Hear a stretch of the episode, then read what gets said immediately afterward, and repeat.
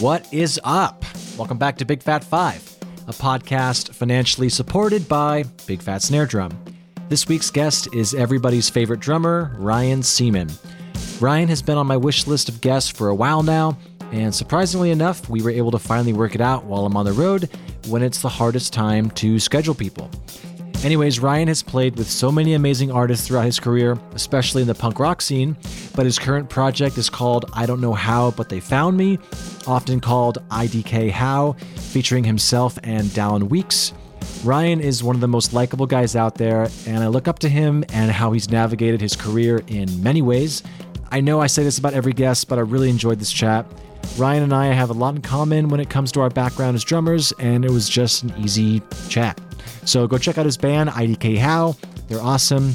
And he really is the kind of person you want to see succeed. So please enjoy my chat with Ryan about the five records that shaped him into the player he is today. Cheers.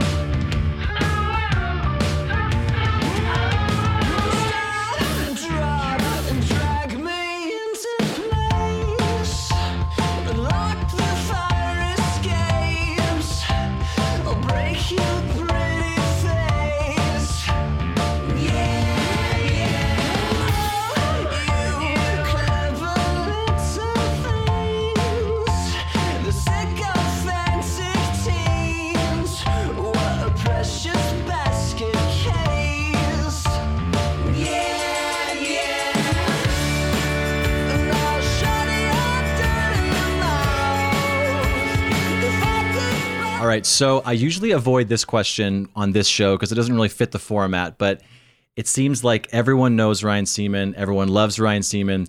I always see you out at a show or dinner with someone or playing with someone, and we do get a lot of people with Big Fat Snare Drum to ask like the advice on networking in LA. You would seem like you are the epitome of a dude that does that. And I mean that in the good way because it seems like you actually have genuine relationships with all the people that you interact with. So, how do you navigate that? What how do you prioritize what nights a week to go out? How often do you get alone time because it seems like you never do.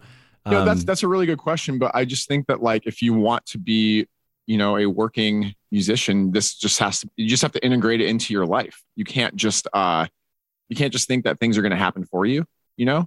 You have to literally do it yourself. Um it's not always the goal though because I feel like you know, when you work with somebody, you want to make sure that you, you know, you want to make sure that they're going to be cool anyway, you know? Yeah. And so I feel like it's just always been ingrained in me. I've, I mean, I mean, dude, I've been going to shows since I was like a teenager and just mm-hmm. like talking to people and learning and everything. So how do I have time for it? I guess I just, I go to the shows I want to go to. I, I hang out with people that I want to hang out with. And I just kind of do things on my own time. Mm-hmm. You know, that's, that's the, that's the best way I can describe doing it. But, uh, I try to prioritize my days because, you know, there's nothing worse than uh, working for quote unquote the man. And so I try to make every day count for me, you know, and it's not even necessarily like networking. It's just people that I want to uh, want to be around. But I mean, like, look, everybody comes to LA because they either want to be an actor or a musician. They want to work in entertainment. They want to have some sort of, um, you know, facet in the industry. And so um, I've been out here for almost 20 years now, but I just feel like you just integrate it. That's mm-hmm. it like go like I love going to shows anyway. I love yeah. hanging out with people. I'm I'm an I'm an extrovert. Uh, what can I say? You know, that's basically that's that's my my deal. You know, this is this is how I, I got here. You know, I just there's there's no there's no formula. There's no like, well, if you do this, this will get you here. It's just like uh, I guess what I could try to say is that nine times out of ten bands fail, and the ones one in ten that uh, don't fail were the ones that were too stupid to stop. And so I'm too stupid to stop. So I just keep going until I can't anymore and that's that's it for me. You know. That'll be on your epitaph. that's right. Too stupid to stop until now. Right. Um, well, let's just get into your uh, your influences. And I know I apologize. Well, I'll, I'll, ask you this: What was your mindset going into this? Were you stressed out that I only gave you the option of five, or were they super easy?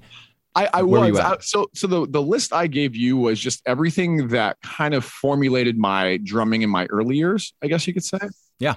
I mean, dude, I I literally so I mean, when I was growing up, I didn't have any siblings. I didn't re- I had to move around every single year. I never went to the same school twice until uh until I moved to Salt Lake City. Or until, until I moved to Park City actually, when you know houses were affordable and when it was like a you know suburban life. Now now you can't even get a house now up there unless you pay like a million dollars. But um I yeah, so like my family always tried to like we tried to move to like good places where you know I could like go to a good school and everything like that. But my dad was a cinematographer, and so I just kind of had to like really be interested on my own accord, you know. So like, Mhm.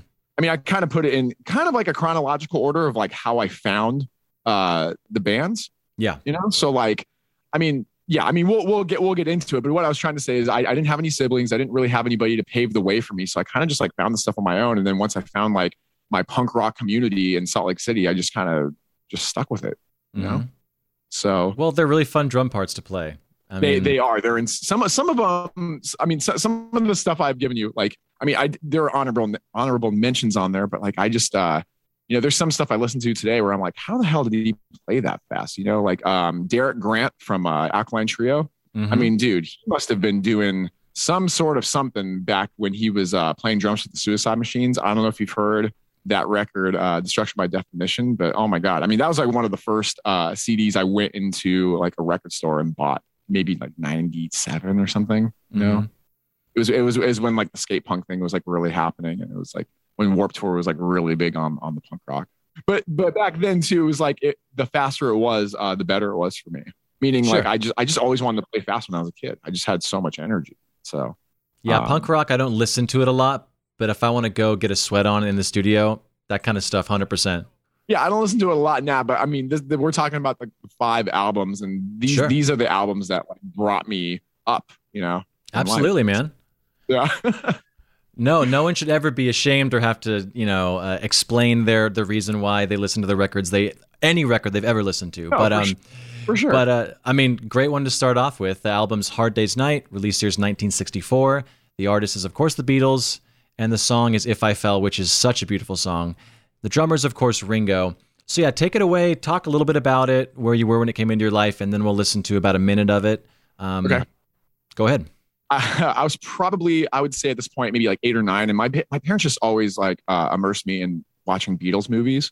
hmm Yeah, so like we we get around and watch like Hard Day's Night and Help and um, you know Yellow Submarine and just my my parents were huge Beatles fans, so they they brought it into you know my you know repertoire, I guess, and they just you know I, I was just always like tapping on things, and I was like a little kid, and I was like you know four or five or whatever, and so um, by the time I was like eight years old, my parents asked me if I wanted to go get drum lessons, if, if that's something that would interest me, and so uh, I did, and that was one of the first songs I got to learn on drums and uh, yeah, it was it was pretty. I mean, it's it's a pretty easy song if you're just trying to uh, play the drum kit for the first time.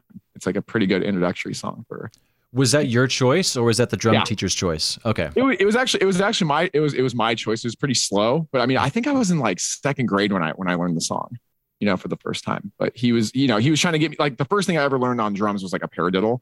Mm. So he wanted to see if I knew how to do anything, you know, just like, okay, so I want to see if this kid's even meant to like play. So let's, let's work on this this week. And so I'd come back and then I, you know, I had a paradiddle down. He's like, okay, now let's work on like, you know, one, two, three, and four. So like, you know, kick and snare on the one and three and, you know, snare on the two and four. And then, and then the eighths on the, on the hat. So I learned all that. And then he's like, okay, I think you're ready to like start trying to learn songs. But, um, you know, I was to say too, with, with learning drums, I don't think I actually, understood how to learn drum like actual drum parts until I was like 18 or 17. I would just like listen to things and just try to play along with it, you know, but I wasn't actually like dissecting each, you know, part of a of a song.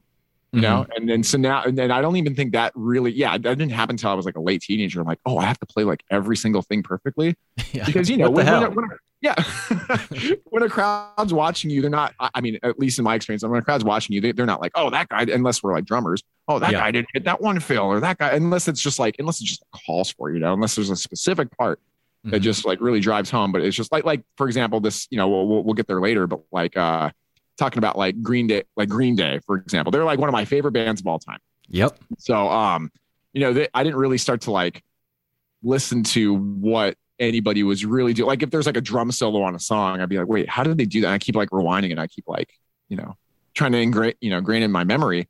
Mhm. And uh, I don't think I really started doing that until I was like a late teenager. All I would do is I would just come home every day after school and just play along like I was like in the band or something. Yeah. You know, by myself. I had my mirror set up next to me so I could watch myself. I was yeah, I had it all in my head. Oh, I was the rock star. Oh yeah. Because I wanted to look cool. You know what I mean? Right. Sure. I was just like playing drums every single day from about like second grade until I don't know, like seventh or eighth. And then that's when I started like making bands and then Mhm. playing out and everything. So, so yeah, I started really playing out like late middle school, early high school.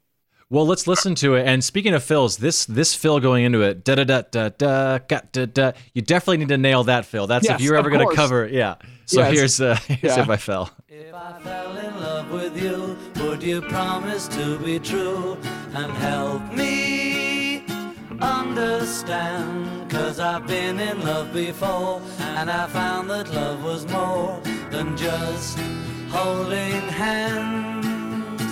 If I give my heart to you, I must. I love that he comes in with the snare, but then he goes to cross stick right away. that you Yeah, that's actually the first time I learned cross stick. Yeah. more than her. If I trust in you,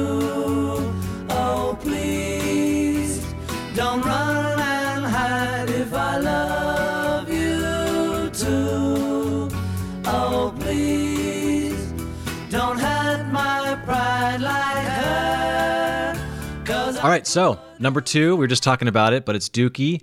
This is the album. Released here's 1994. The artist is Green Day. The song choice is Burnout, and the drummer is Tré Cool. Um, so yeah, take it away, and then I'm assuming you might want to play that like the drum solo part of it at the end, or Yeah, I guess like how I found them is I was like at a at a CD store with my dad, and uh, at the listening station they had Green Day Dookie. So you know, a long time ago, you could go to a CD shop. I know CD shops weird, right? And they had these things called listening booths, right? And then they have like the CD there, and you could listen to the whole album if you wanted to at the listening station. They had like maybe twenty of them at this place called CD Warehouse. Mhm. And so you know, they had the picture. It just said Green Day, and it had like the cartoon and. And the little monkey with like you know shit in his hand saying throw. I don't know if I could swear on this, but you can. says- okay, so it says like uh, throw, you know, and so I, I it was just like a bunch of chaos happening. I'm like, what is this? So um, so I heard it and I was like, I never heard anything like this in my entire life. I thought it was basically like punk rock Beatles, hmm you know. I swear, man, I, I wore the shit out of that CD. I did, scratched to hell. I would listen to it every single day.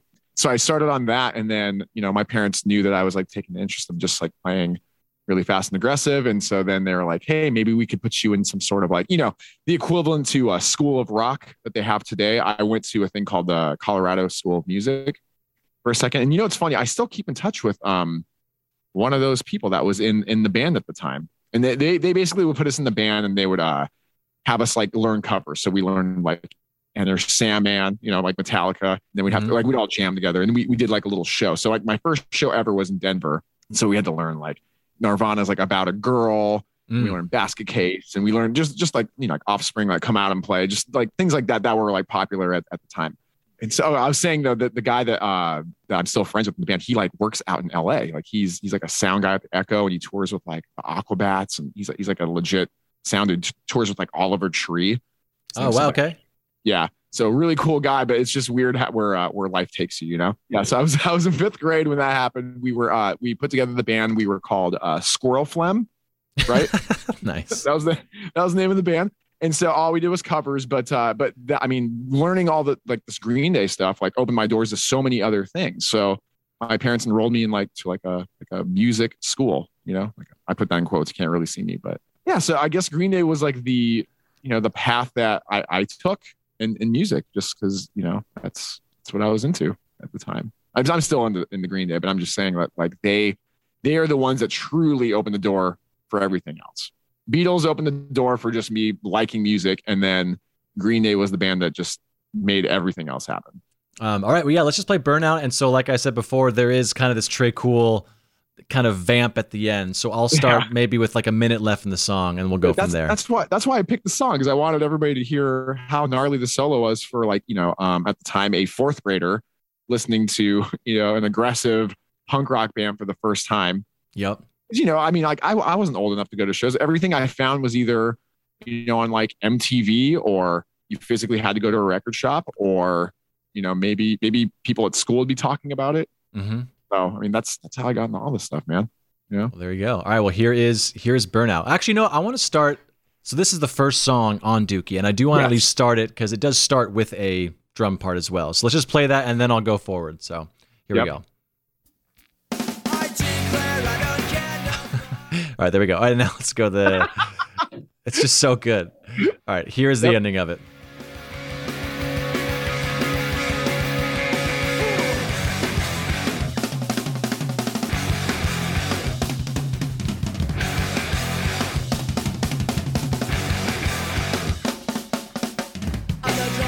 The third and fourth, I rip off those so much because I'm my as a kid. The third one is the coolest one, and then at the very end, he like goes over the bar line and hits that on the two. Yep. So good, dude. So, So, good. amazing. Hey y'all, I wanted to I can't say. I wanted to talk to you about a drum I've recently received from Preston at Vessel Drum Co. It's an ocean patinaed 14 by 5.5 snare drum, and it's incredible. It's got a 1.5 millimeter shell, brass shell, with 10 lugs, chrome over brass triple flange hoops, a trick uh, three position strainer, 42 strand wires. It's lovely, it's loud, and it cuts and records as beautiful as a piece of butter cake.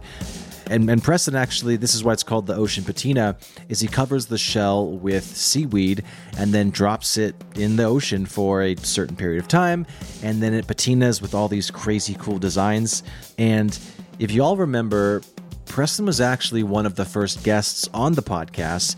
When I first started out, I didn't really know what the Big Fat Five format was going to be, or if it was going to be even Big Fat Five at all but I went to his garage, his his you know where he makes all of his drums. It was really cool. He walked me through. The episode is essentially from start to finish what happens with a drum, and it was it was a really fun episode. It's now archived at bigfatsnaredrum.com, just because it doesn't fit the format of Big Fat Five. I want you to get back to the show, but go check it out. This drum is beautiful, and he actually let me use it on an Eve Six tour, and I didn't keep it, and I regretted it ever since then, just because I was trying to pinch pennies at the time, and I just kept thinking about it, and so the opportunity to get it again was presented, and it is one of my favorite drums. So the Ocean Patinaed 14 by five and a half snare drum. Check it out. Reach out to me. Go to Vessel Drum Co. The Instagram's just at Vessel Drum Co. and check it out. It's amazing. It's beautiful. Sounds great. Bye. Have you ever met Tré? It seems like you would. You know what? I I did, but he pro again, it's one of those things where he probably wouldn't remember me. Um I was just not so the one that I that would probably know me the most, even though he seriously still really doesn't know me at all, and I don't blame him at all, you know, because uh life is crazy. But uh Mike Dirnt, I've met him Okay. probably three or four times now. Every time I meet him, I always like remind him of like the time I met him before or whatever, and then he he remembers usually. Okay. You know, but but now I, I've I've befriended uh, Kevin Preston who plays guitar for them oh yeah, yeah. he's, he's like a hired he's like a hired guy for them but he's he's like in some of their side projects but we we just like kind of met just being out in, in the town and he he likes idk how and so um so we, we became friends that way. I met him at an art show a long time ago. And so yeah we've kept in touch and so we actually did a show with uh with green day recently in singapore. I, I shouldn't say with them but we were on like the same day at this like f1 racing thing in singapore but uh, I got to go watch them afterwards. I, I said, you know, I said hi to them like at the airport. We had the same flights going there and back, so that was kind of cool. Um, but no, I've never met, I've never met Tré really. I met him one time. I had to. It, it, it's a whole story in itself, but we didn't really get to talk drums. We just were uh, standing in a circle, uh, smoking weed, passing around uh, a joint, and that was probably like 11 years ago. You know, I mean, that's a fun way to have met Tré Cool. So No, it was it was it was totally awesome. But I mean, like I ha- I basically uh, one of my friends uh, at the time, name was Jesse Malin. He was playing a show at the Bowery Electric, and I remember afterwards. Yeah, this is like 2009 or 10. But I remember standing in the crowd. There was like you know a couple hundred people, but I see I see Billie Joe like out of the corner of my eye, and I'm like, holy shit, that's that's Billie Joe, you know. And so I was gonna go say hi to him, and then uh, he went backstage, and there was no security anywhere. And I knew Jesse, of course, so I was just like, you know what, I'm gonna go backstage. Fuck it just walk back there like I own the place. And then everybody looks at me like, what is this kid doing back here? and I just freeze in my tracks. I'm like, uh, and then Jesse's like, Hey Ryan, what's going on? And then I was like, okay, cool. That's my, that's my introduction to, to getting to hang out, I guess. So like my girlfriend at the time and I were hanging out back there for a good like half hour and just talking to them. So I mean, I remember him being very nice and, very, and very funny. Yeah. So um, no, we unfortunately didn't get to talk about drums. That would be so rad if that were to ever happen. But Yeah. uh, Yeah, going back to the F1 thing, I remember this this past weekend because I am still on Instagram. As I remember, uh, Tosh, the drummer, Tosh Peterson, they had him they had him put his shirt on, which he was pretty upset about when he played. So yeah, I actually got to meet him backstage at that at the Green Day thing. Um, he was just like chilling. I mean, we we were we were Instagram friends. I didn't really like know him though, but I went up to him. I was like, "Hey man, like I'm Ryan. I you know we follow each other." And he's like, "Oh dude," and so then we ended up hanging out for like an hour. And he's just like a really sweet kid. He's got a he's got a uh, he's got a bright future ahead of him. That's all I know. You know. yes, he does. I had no idea that his dad was a drummer at, at one time for uh, the English Beat. Did you know that? I knew his dad was a drummer, but I didn't know the specific band. No. Yeah, yeah. He played for the English Beat, I guess, for for a little bit. So I thought that was kind of rad. You know. Tosh is also, if for anyone listening, he has been on guest on the show. I think maybe a year ago. So go check that episode out. Tosh is amazing.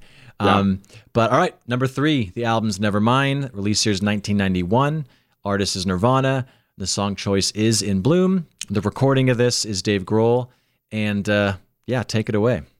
So this kind of goes back to my story about how I found Green Day, but then my parents were like, "Hey, let's enroll you in like a uh, you know a music school." And so I, that that's that's how I found out about Nirvana, and then I did a deep dive. But and Nevermind was my my favorite of uh, the Nirvana discography. You know, Mhm. I, th- I think. Tell me if I'm wrong. I think that's the first record that, that Dave was on, right? Yeah, he's only on two of them. He's on Nevermind and, Yeah, in, in in Utero. Utero. Yeah. Yeah. So like just even hearing that, I just again powerhouse drummer. There's so many songs I could have picked, but I just remember watching. Um, I remember watching In Bloom like really late on MTV one night in my room, and I was like, "This band's awesome." They're just like wrecking shit and kind of making fun of the whole like Ed Sullivan, you know, late night. Yeah, and just just big drums, you know, like the big 14 inch rack tom and like the 18 inch floor. You know, it just sounded huge. I found out about Nirvana, I think, right as Kurt Cobain died. That's when I found out about him. But I, but I list, yeah. But I was like, yeah. At this point, I was in uh, sixth grade or something like that, and I just, again, I would just come home every day after school. I'd be playing nothing but like Green Day and Nirvana, and I play like Smashing Pumpkins. They didn't make the list, but still, I mean, Jimmy Chamberlin, super badass. But um, I'd be playing along to those records like every day when I come home from school. And basically, if, if it had guitars and it was on MTV at the time, that was my that was my scope. So, Yeah. Um, but yeah, so I thought In Bloom was a great choice because he just wrote such an iconic, you know, drum fill going into a song. All right, well here is uh here's In Bloom.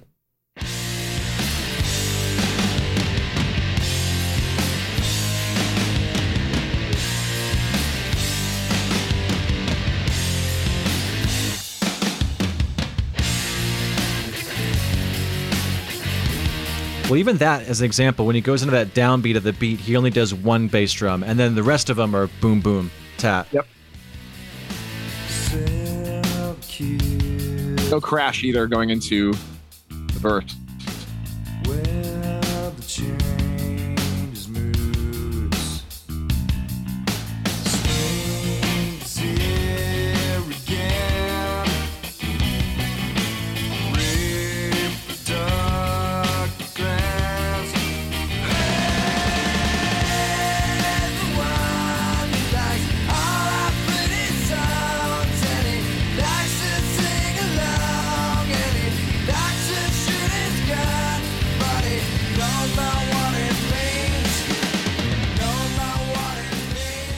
Did you know that he actually didn't write that drum part?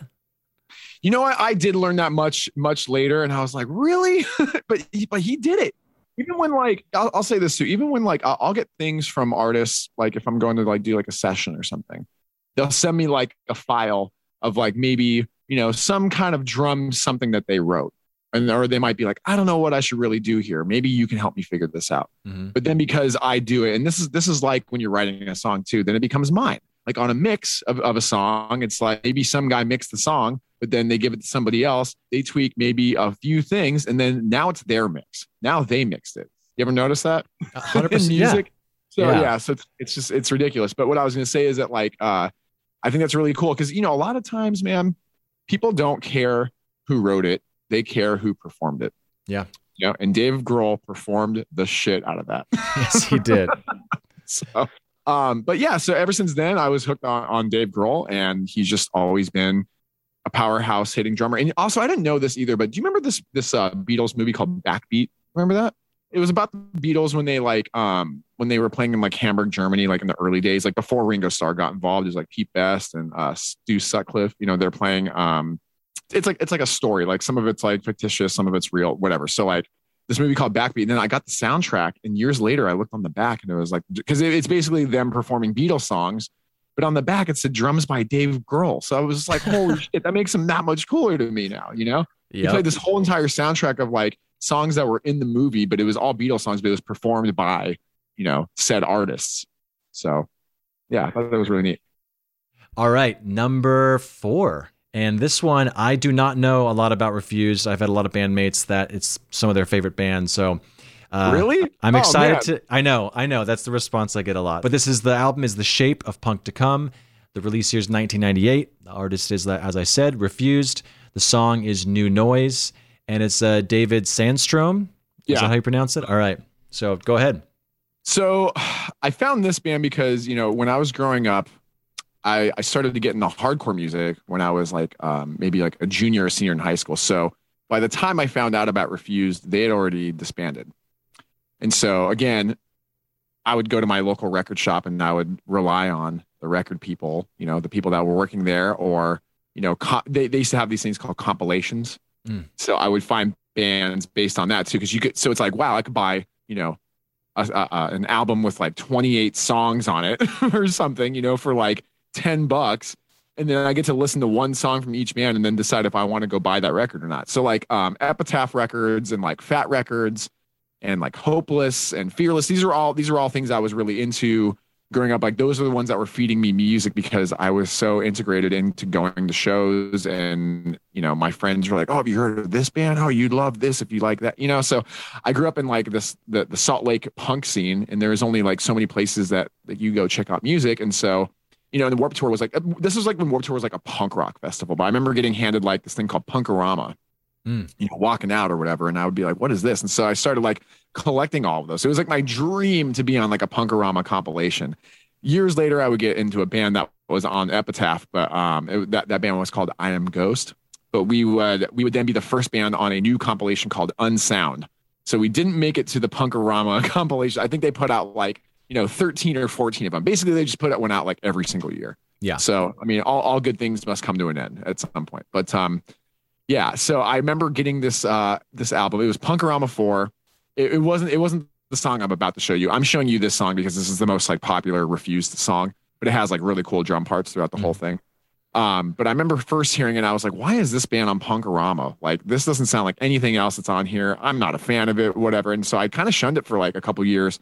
And I went back and listened to it. And then it was just like, you know, the albums that are like growers. That was that was this for sure. It was almost like a conceptual album because nothing ever uh it, it one song would just tie into the next. If, if you haven't checked it out, Ben, I swear it's a it's a really great record. And Okay. Yeah. it, it- it competes with um things today either you know too it's like there's a lot of screaming but there's a lot of like musical technicality parts too not even with the, just the drums just with everything all together but i think it paved the way for a lot of bands that are either still doing it or out there today like they were one of the first bands that did like the stupid fucking uh you know the swoop haircut and like they, they wore the tight black skinny jeans and you know the tight you know small shirts and all that stuff um and had like tattoos and just like you know really skinny people Yep. playing out of big you know amplifiers and I don't know. I just I thought it was so rad back then. Mhm. Uh, so I, I started listening to it and I was like, man, this drummer is just playing so many complicated things. I don't know where his brain is. And so I really tried hard to. Uh, I still even kind of mimic some of his stuff, but I mean, I try to throw like hi hats in the fills, like before you know maybe I go to a crash or something. That's kind of like my signature thing. hmm so anytime I like do a fill, I try to incorporate a hat before just going straight to the crashes.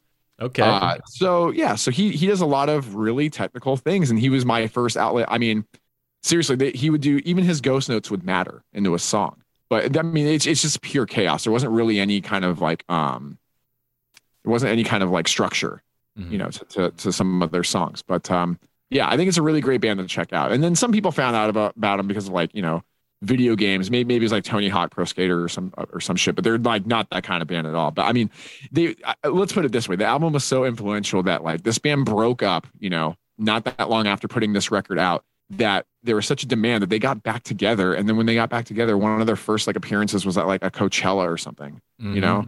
So um yeah, I think they're I think they're really great. And they all went off to do like other other bands and whatever, but I just none of them for me hit as hard as Refused. And I I mean I and yeah, I think this is the only Refused record. I I listened to the one after this one. Again, you know, every everything's circumstantial. Maybe you're at a certain point in your life, you know, where where you write something, but like the the, the later Refused was was not for me. This Okay. this was definitely for me. so um yeah, I guess you, you could take it away. But yeah, just just some of his drumming is just like absolutely fucking insane. I All think right. later on they grew they grew up like wanting to maybe become more like of an indie band hmm per se. They want they maybe they turned into hipsters, I guess.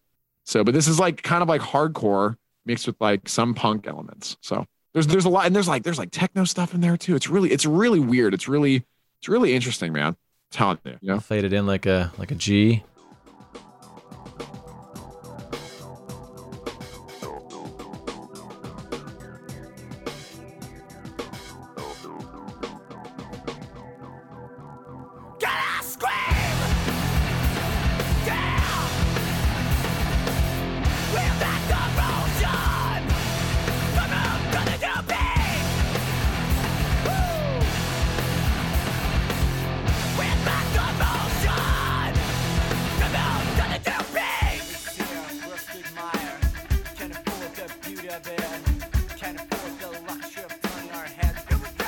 You have to listen to the whole song to really get the whole thing because he just goes all over the place, you know.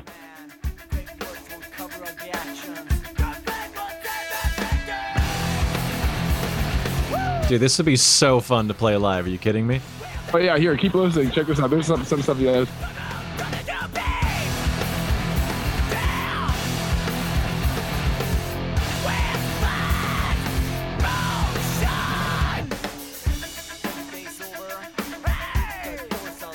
you have to listen to like way more of it. I mean, it's a long song, but I'll I'll go as long as you tell me to go, man. okay, keep going.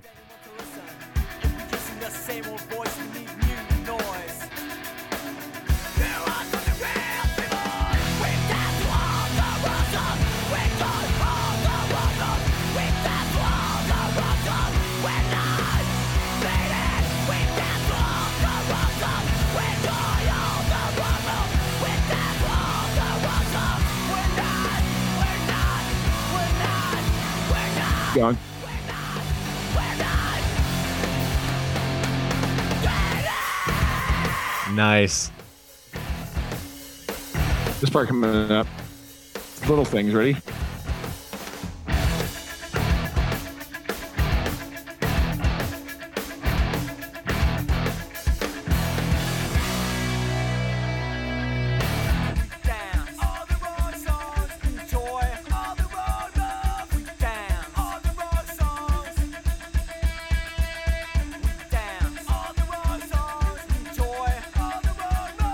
I wouldn't be surprised if some like brushwork comes out.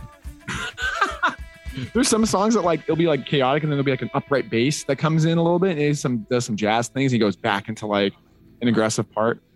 Check that out if you ever get bored on on a drive. You know, if you're just laying in your bunk at night, you can just be like, you know what, I'm gonna listen to this album. Hundred percent. Yeah, trying to go to sleep. Let me just listen to Yeah. just the most aggressive music. Hey, Yeah, this, yeah, it, it's great. You know, but there, there's like orchestral parts in there. There's like whole dude. It's it's such a great record, and it I feel like uh it's it still holds up to the test of time. That's just me though. You know. oh, it sounds great. I mean, I just I I appreciate good sounding records too, and that one, Yeah. is, yeah. what's what what's weird is that like I, you know I don't play anything that's that's even remotely what I listen to sometimes you know hmm um but I mean I'm showing you things that like I just I got started on not not so much what like I, I listen to now but these are the things that like shaped up my drumming so Well, I mean, I don't listen to a lot of stuff too, like I was saying at the beginning. But if you were to play along to that record, your right hand technique to go quick with one hand would be flawless. If you played along to this, that you Right. could then bring into a different genre. So it's just it all it all helps each other out. Right. Number five, and I'm excited to talk about this one because this is I love this record so much. It's uh, the Fury of, and it's the artist is the Aquabats. So the Fury of the Aquabats, released year's '97. The song choice is super rad, and it's uh, Travis Barker. you know when when Travis was a punk rocker I'm just kidding that was kind of a dig I'm just, I'm joking now when he used before he was a Kardashian and when he was a punk rocker, he Yeah. you know what I know about him is he grew up kind of like in uh, in Riverside, and he was like really in the marching band stuff. But I dude, he basically took his own style and put it into punk rock music, and he changed the game for like a lot of people. You know, Mhm. I mean. The, the, the story that I know about him is that, and I, I think I actually witnessed this firsthand, is that like, um, you know, Blink 182 put out that record Dude Ranch, and he wasn't on that. And that was kind of their record that paved them into popularity. But then once they put out the record Enema of the State, then Travis Barker was on that record. And then from there on, like Blink 182 became this like technical, powerful band. Mhm. And then it became more of like maybe the Travis show because, you know, no disrespect to Mark and, and, and Tom, but like they're not technically on the same level as, as Travis on, on their own instruments. I don't think anyone would disagree with you on that. yeah. that's, that's my own opinion, you know? yeah.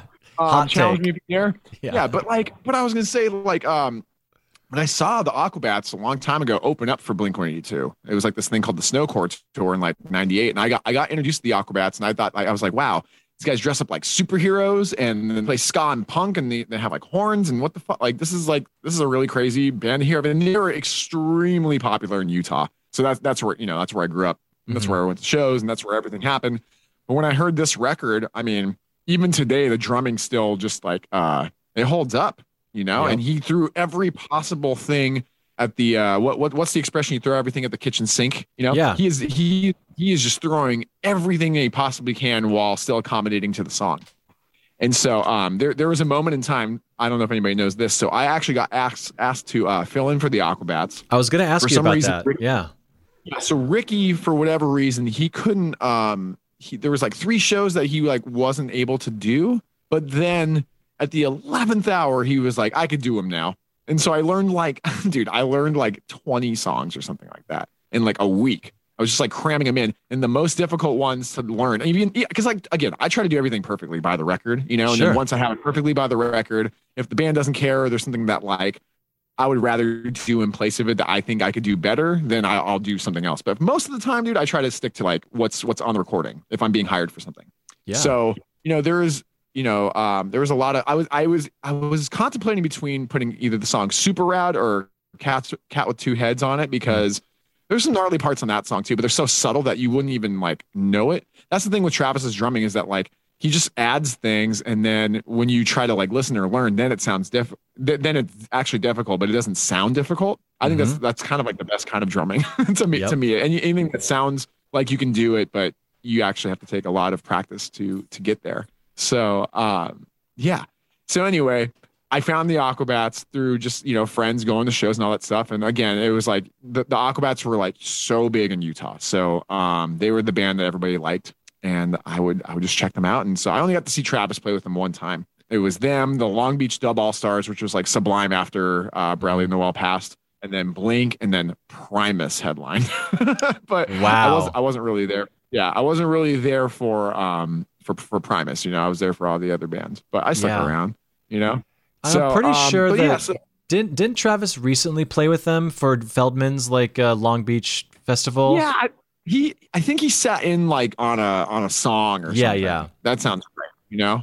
But uh, IDK, my band, IDK How, we opened up for the Aquabats. Um, like when we first got started, you know, they just they just asked us because I, you know, I had been in, you know, I was in another band that went on tour with them, and I, I kind of told them about this band. They're like, "Oh, you guys, you guys, you guys' music sounds great. Like, why don't you open up for us?" So we did like a little run with them.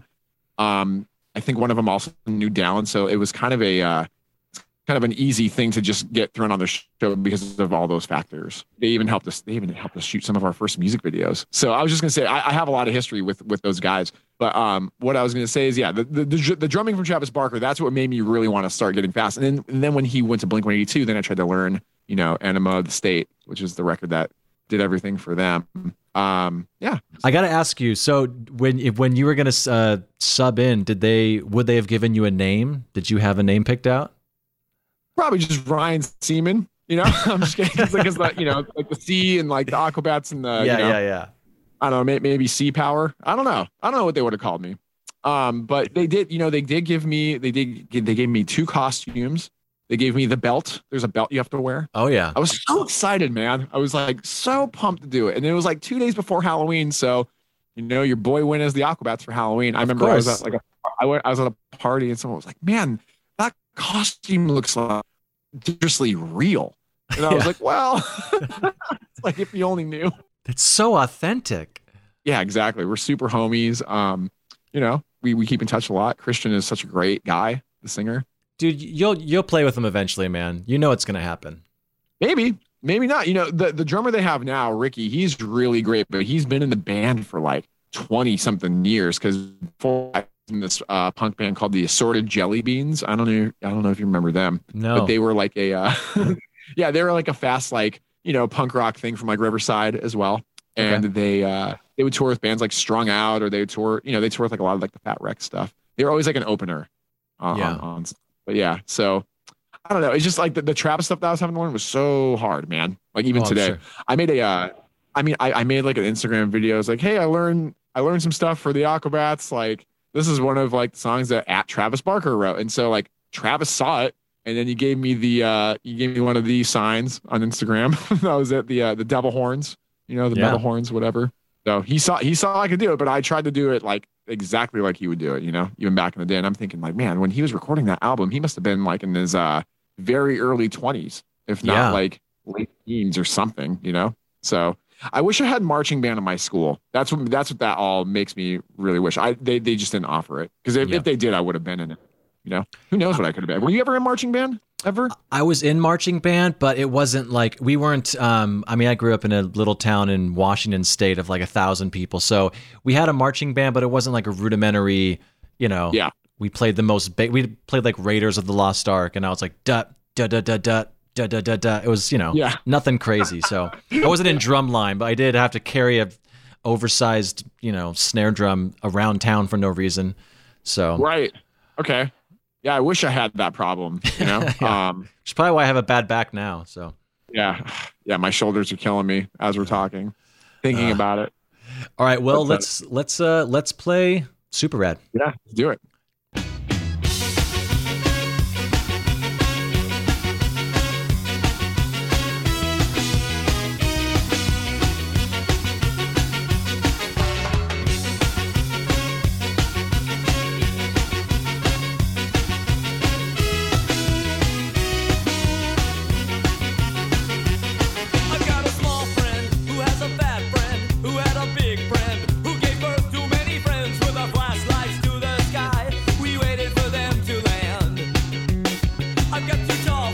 So clean. Right.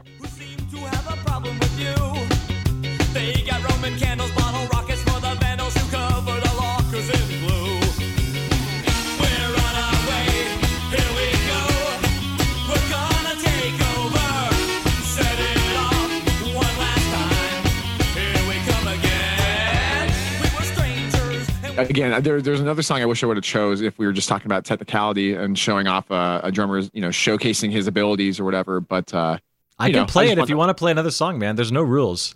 just just to humor me try uh cat with two heads even in the beginning the drums are gnarly man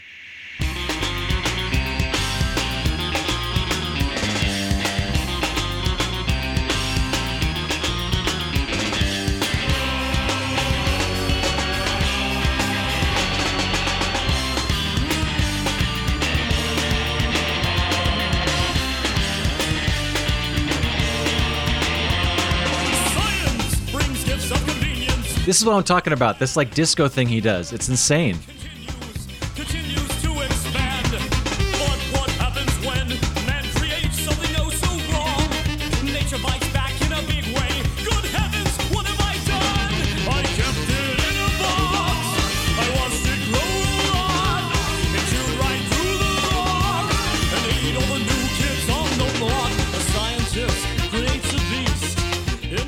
And that's 97, so I would assume that's that's to tape. So I don't think there's editing. That's he sounds like that. yeah like that's it's wild right so i mean again travis barker ahead of his time you know and he's and he's still crushing it i don't even know how old he is now but um he's got to be in his late 40s I would say yeah, because Mark just turned No. 50. I know he's Mark's a little bit older, but yeah, right man. I mean, God, and he, he's still he's still like crushing the social media game. He's still doing like all of it, you know. Yeah, no, he's he's more relevant than he has ever been. Well, that's your top technically six. Um, and you did mention some honorable mentions. Unfortunately, we don't have time for those, but you did say "Enema of the State," um, everything, which is by Blink. Uh, "Everything Sucks" by The Descendents. "Life in General" by MXPX, which is that was a huge record for me as well. Yep. Um, "Worship and Tribute" by Glassjaw. I mean, so many things. I'll actually put your uh, honorable mentions in the show notes so people can go Great. check them out. Um, I know you just got done with a tour with Joywave, a co-headline tour with uh, IDK How. Is that how you uh, abbreviate it? Yes. Okay. But yeah, so if people want to, I mean, do you guys have any other shows lined up? I know you're not on the socials that much, which is amazing for your mental health. But if people want to contact you, have them, uh, if they want to say hey to Ryan Seaman, how do they get a hold of you? just all things at Ryan Seaman, just on Twitter, Instagram. Um, some asshole had at Ryan Seaman on TikTok, so I just added a uh, a four three five in there for my my hometown. You know, Okay. yeah. so yeah, to, bring back my roots. Hell yeah, Uh, dude. yeah, so humble. I mean, I'm not re- yeah, I'm not really on TikTok all that much. Um, because I'm like you know almost 40 years old. So Yeah. um, yeah.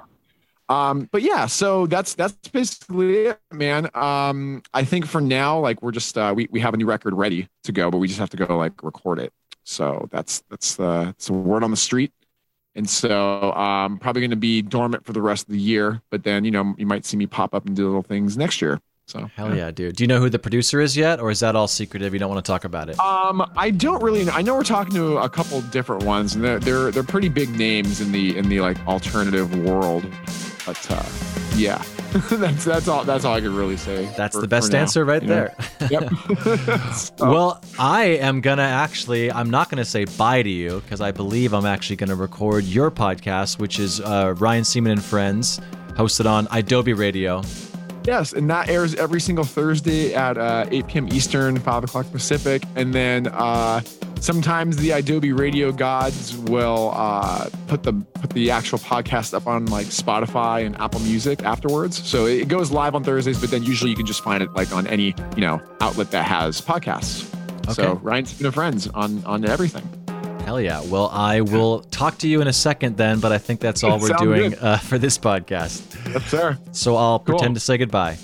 All right. Take care. Thanks for having me. Yeah, Appreciate dude. it.